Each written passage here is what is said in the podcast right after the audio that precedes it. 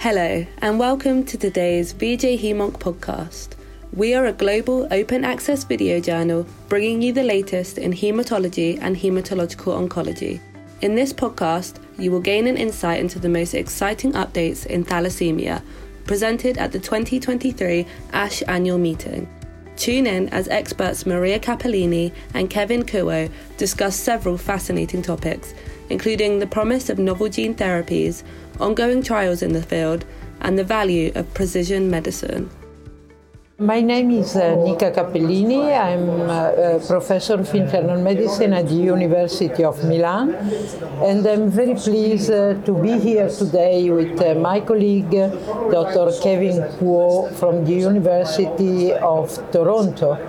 Um, actually, we are both uh, on the field of hemoglobinopathies, uh, and we have some exciting data and new data during this this ASH meeting. So, Kevin, do you want to say something on the novel uh, treatment uh, which have been presented uh, here at the ASH?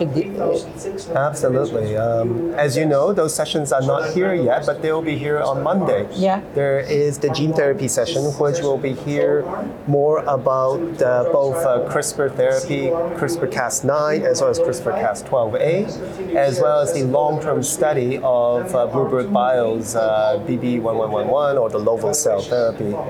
Um, those are all very exciting. We see that you know there's really uh, improvement in quality of life in the long-term treatment up to six years, as well as you know there's uh, also transfusion ind- independence in patients re- who receive the CRISPR-Cas9 therapy. And there's some preliminary exciting data as well from the CRISPR-Cas12a, which is from the Editas.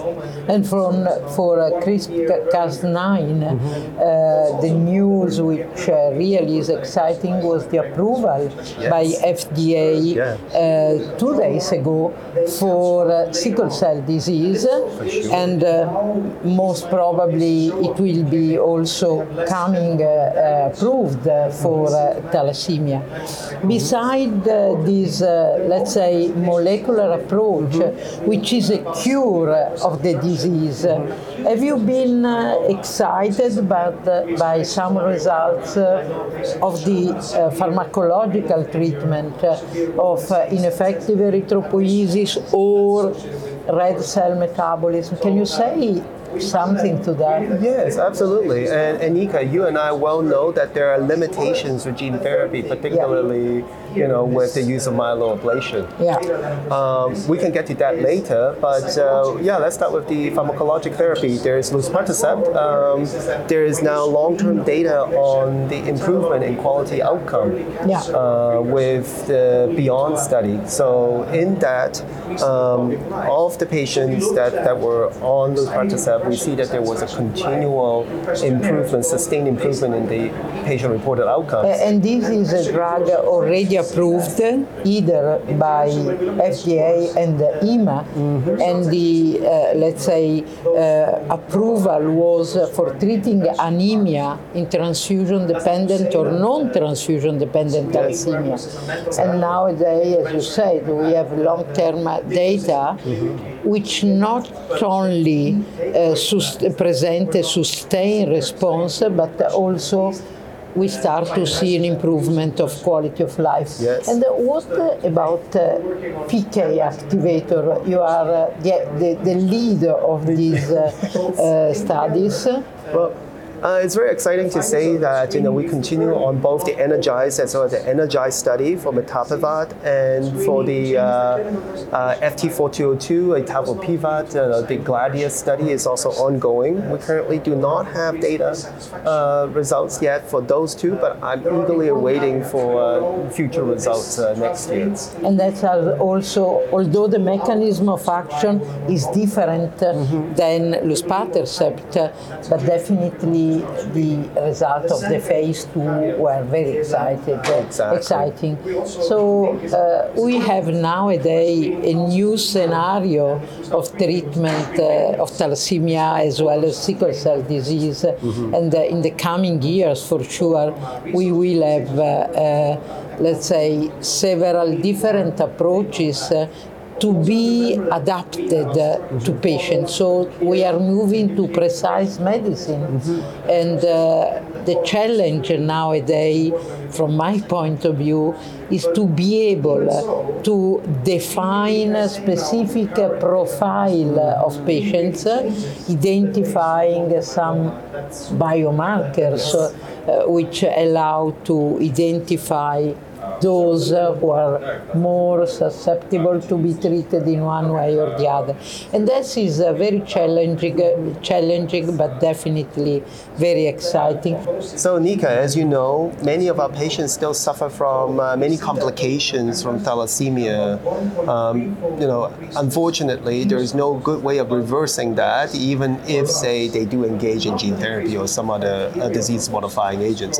Do yeah. we have any news on how but, to manage uh, yeah, you know, I mean, uh, the uh, survival curves now are completely changed compared to the past. We have thalassemia patients over 50, even over 60, mm-hmm. and definitely we are starting to see complications uh, or morbidities uh, which were not common in the past. Mm-hmm. Um, I, I look around, there are no many data presented at mm-hmm. ASH, but a few things uh, are underlying. One is, for example, the increased prevalence of arrhythmia in uh, adult patients, which is not really related to the iron overload, mm. because most of these patients uh, are well chelated, mm-hmm. but probably considering that uh, atrial fibrillation is common uh, mm-hmm. in a general population, but here is even more common compared by age, mm-hmm. and it appears earlier. Mm-hmm. What is the why is this happening? Is just because the myocardial myocardial tissue mm-hmm. uh, is fibrotic. We don't know, but mm-hmm. we have to look at that. Another morbidities, of course, uh, which is uh, now occurring are uh, tumors, mm-hmm. cancer. Yes. Uh, that's true particularly for liver cancer, mm-hmm. and that can be uh, explained by by iron overload, yes. hepatitis C infection, but definitely is more uh, prevalent uh, in, uh, tel- in, in adult mm-hmm. patients, mm-hmm. and. Um, is also difficult to treat. Yes. And so we are trying to look now uh, to, to all these uh, uh, clinical uh, morbidities which were not used to see before. So I, want, I, I, would like to say that uh, we have to look further and write the history of yes. the adult thalassemia patients in order to see how to treat them or how to prevent them.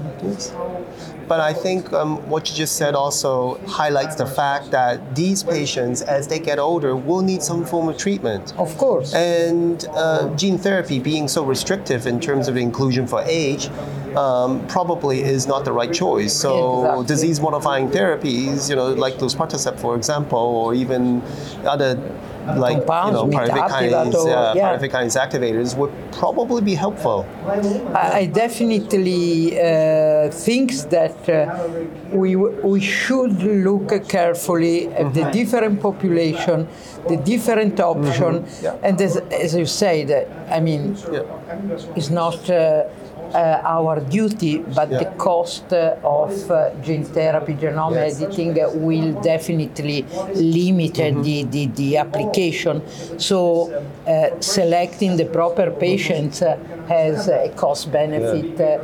Uh, which has to be considered. I, I, think it goes beyond cost, right? Because it's about the resources. It's not just oh, about the cost of, the gene therapy, it's also the, the need for inpatient beds, nursing, the, exactly. the doctors, the apheresis, exactly. imaging. So, it's nice so, to have uh, uh, the possibility to use also exactly. maybe before yeah. gene therapy, therapy pharmacological mm-hmm. approaches and yes. see how they behave and how the results. So definitely the coming years will be for the mm-hmm. young physician treating thalassemia yeah. a very fascinating and challenging Absolutely. time. And for the patient, of course, they are starting to see mm-hmm. what they were looking for since many years. having choices empowers both the clinicians as well as the, patients. Definitely. Yeah. Last but not least, you, you I want to bring back the idea of precision therapy Mem- because as you talked about the precision medicine and and I saw something very fascinating today at um, at some I'm a gene therapy session. We are currently challenged by the fact that we still need to do full myeloablation Yeah. for gene therapy. Yeah. What I did see today, though, was very fascinating. There was a, an abstract, oral abstract, on the use of anti-CD uh, 117 ADC in um, monkeys to deplete uh, the CD34 positive stem cells. I think that is one way of doing myeloablation without the toxicity Yeah. of uh, chemotherapy. And, and in that study, they showed that the uh, rhesus monkeys were able to uh, reproduce. Uh, there was another one where, um, in using both um, a truncated EPO editing by truncating Yeah, EPO receptor, and also the addition of alpha globin, that they were able to rescue Wow. uh, the That's stem cells of uh, CD34, uh, the three CD34 positive stem cells of uh, alpha thalassemia. So, Fantastic.